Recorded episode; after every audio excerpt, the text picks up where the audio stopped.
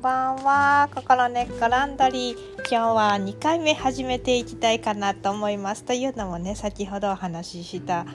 え、ー、と心配心配事にまつわるあの解決方法というか取り組み方法というのか、まあ、心配する気持ちが生じた時、まあ、心配するという考えが生じた時にねどんな風にねそれをあの回避していくことができるのか、まあ、心配に取りつかれている状態になるって結構しんどいですものね。心配している状態ってもう交感神経がすごく上がっていてそして「ああどうしようああどうしようああどうしよう」みたいになってしまっていてね。その時も神経状態はこうすごくストレスホルモンが出てる状態なんですよね。であることないこと心配してねあのもう心配してる時ってこう考えてることはすごい早い早く回転しているんですね。そういろんな心配事がバーッと頭の中に浮かんだりとかしますね。で心配という一つのカテゴリーにおいても脅迫的脅迫関連的心配性っていうものはこれも厄介ですよねもうこういう時っていうのはもう完全に自分が自分の中からお留守になってる状態になってるまあ自分が自分の中からお留守になってるってどういう状態かなと言ったらもう自分が自分でない状態地に足がついていない状態になってる。まあ、心配お化けに取りつかれてしまっている状態とも言えるんですよね。まあ、でももしかしたら親御さんがね子供さんに対して「あああの子危ないわあんなところにいて大丈夫かしら」なんて思うのもですねもうそう思ってしょうがないんですけれどもそれ思いすぎるとですねまあ、そのうち子供からやっかまれるなんていうことありますよね。もう自分は親に心配されたくないけど自分が親になったら子供を心配するっていうのはそんな当たり前じゃないのそれを親の権利よなんていうことがよくあったりしますね皆さんはいかがですか？お子様がいらっしゃる方はねそんな親が子供のことを心配するのは当たり前よって思う方がねまあほとんど多くいらっしゃるんじゃないのかななんて思うんですね。それがあのその心配の気持ちっていうのがいつぐらいに生じた気持ち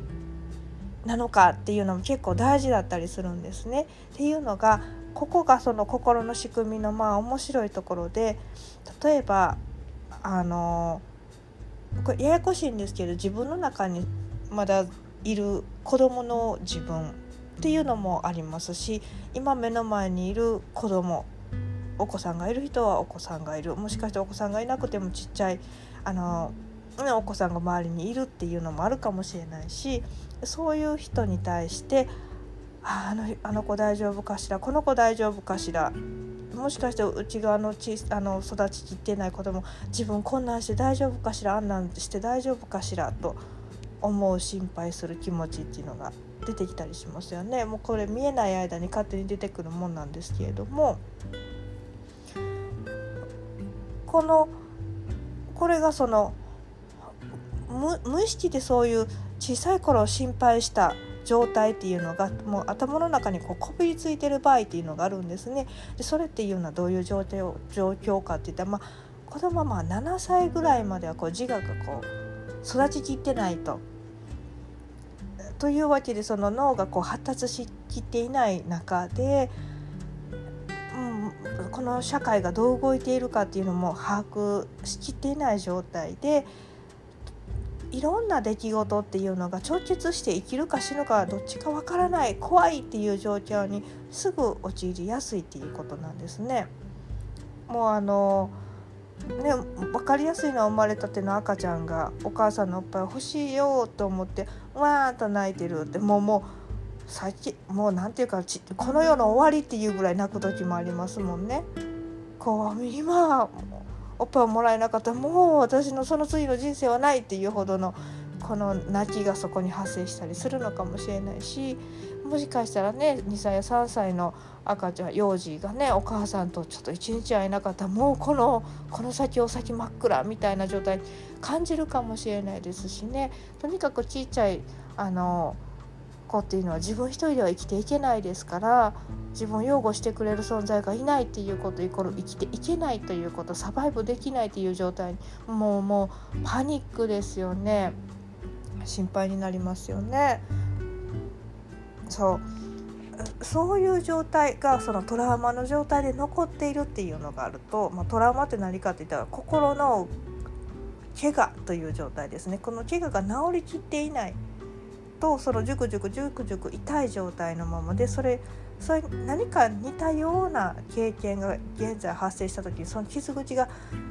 あの広がってしまうということがあるんですね。傷口に触れて痛いよって思うから傷口に触れて傷がこう開いてしまうっていうようなことがある。でその時にこうなんだかわからないけども心配生きれないかもしれないというようなことが今日現在の状況とこう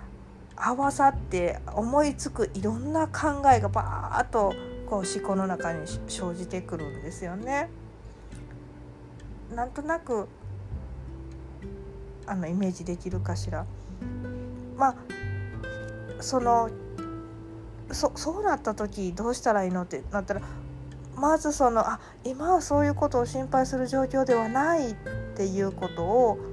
あ頭で合理的に理解する必要もあるしそしてそれでも体をこう傷口がわっと広がってる状態ですから傷口をのこう塗ってあげたりする必要があるんですよ。心の傷口をこう縫ってどうやって塗ったらいいのかなってこうつなぎ合わせていくっていうことだったりとかあとその組織がねしっかりつなぎ合わさってこう一つの皮に、ね、なっていくようにねこうトリートメントしていく必要があるんですけれども。そういう時にはね手当なんかがいいのかもしれないんですけれどももうきっとねそのああ痛いって感じた心配してるっていう時にねこう胸の、ね、前に手を当ててあげてもお腹の前に手を当ててあげたとしてもビリビリビリビリした、ね、電気的なチャージっていうのを感じるかもしれないんですけれどもねそこがねしっかり落ち着くようにねこう手でさすってあげるっていうこともねきっといいことなんだと思うんですね。そして自分の大人に成長した部分の脳を使ってあ今はこういう状態だから大丈夫だよ今こういう状態だから大丈夫だよっていうことを言って聞かせてあげるとそしたらね芯の部分の心心がねふーっと安心してねあ今はそういう状態じゃないんだ今は過去のそういう状態じゃないんだ自分はここまで生き残っているんだというね今は大人になってくるからこういう状況でもねあのしっかりあのやり方が分かるんだって心配する必要がない状態なんだっていうことをね理性でも理解してそれが体にも浸透してほっと安心できるとまあそういう経験を何度も繰り返していく必要があったりするんですね。ね、そそうそれができてくるとあの根本的なあの心配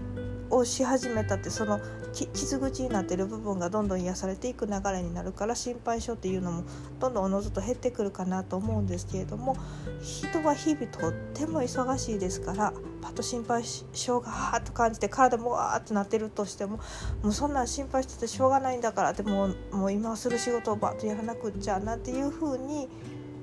気をね紛らわせながらそのそのことはもう後に置いといてというふうにしてこう毎日の生活をしてこう心配している状態で体が緊張しているのをそのまま放っていくということがあるんですね。その後内側がもう結構ねあの硬くなってきたりしますね。これは心の塊にもつながってくるんですよね。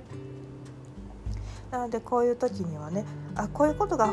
増えてくるとあのあまり刺激のない人生を求めるということなんですね。冒険をあまりしない毎日同じことのルーティン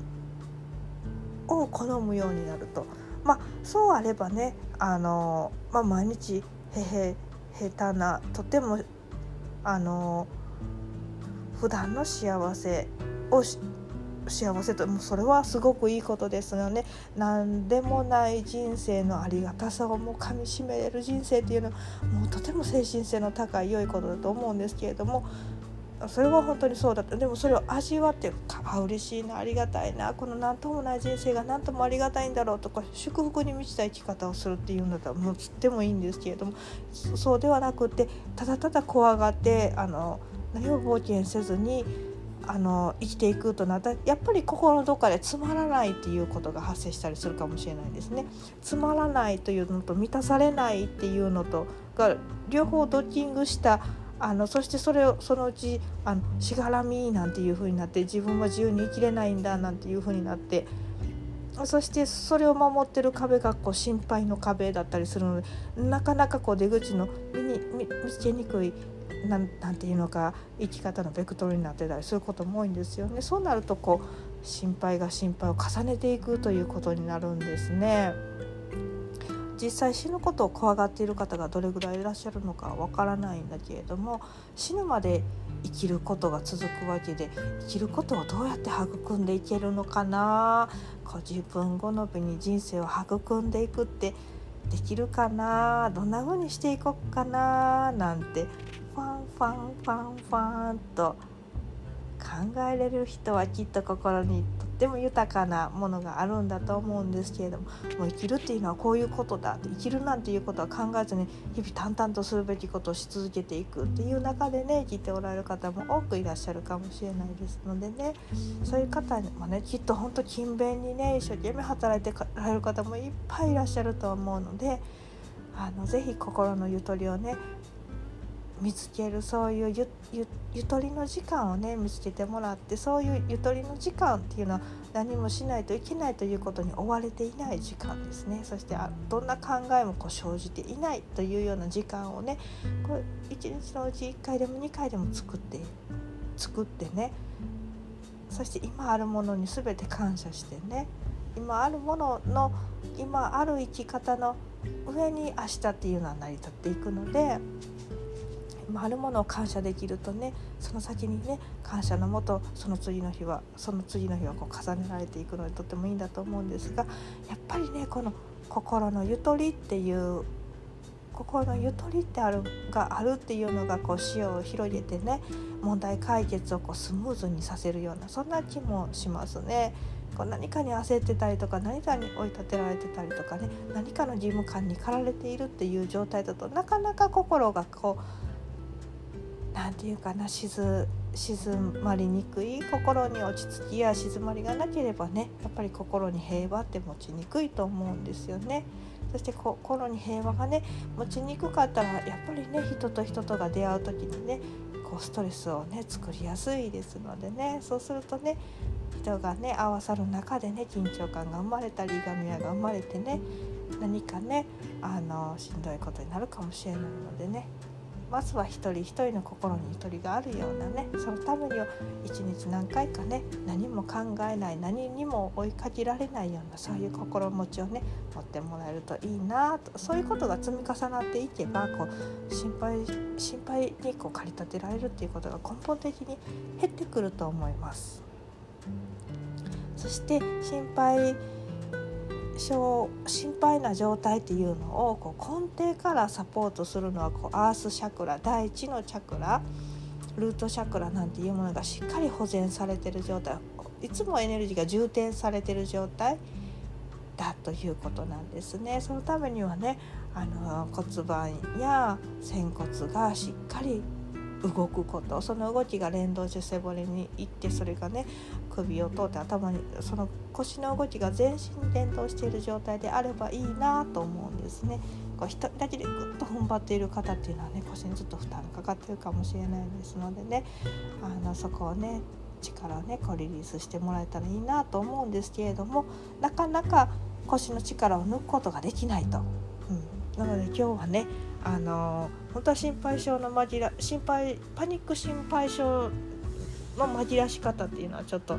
タッピングなんかがいいと思うんですけどそれもまた次の次にお話ししようとして今日はこの腰の緩まし方、まあ、腰をねふらふら振ってあげたらいいと思うんですけどなかなか一人で腰振るの難しいですからどこか壁に向かってねあの足を両足を上げてもらって両足を壁にあの当ててそのちょっと腰の部分をねあのお尻をこう壁に当ててあげて両足をね壁にねあのもたれかけさせてあげて垂直に足を両足を上げる状態でね15分でもねそのままでいてもらえると腰の力がすっかり抜けてくると思います。是非それを試していただけたらいいなと思いますね。そしてもしあの壁に足をもたれかけれる場所がなかったらね椅子にね、あの、膝から上ふくらはぎをね両ふくらはぎを椅子にね乗せてあげてね腰をねこうあのちょっとゆとりを持つというようなポーズでね15分ぐらい置いてもらえたらいいかななんて思いますね。さあ今日はそんな話でしたね。明日はね是非ね心配がパッと生じた時のね紛らわし方。あの、それはまパニックの紛らわし方にもなるんですけれどもね。そんなところのお話を次でいったらいいかなと思いますね。ではあのー、そんな感じで今日はおしまいにしていこうかなと思います。では今日も皆さん良い夜をお過ごしください。おやすみなさい。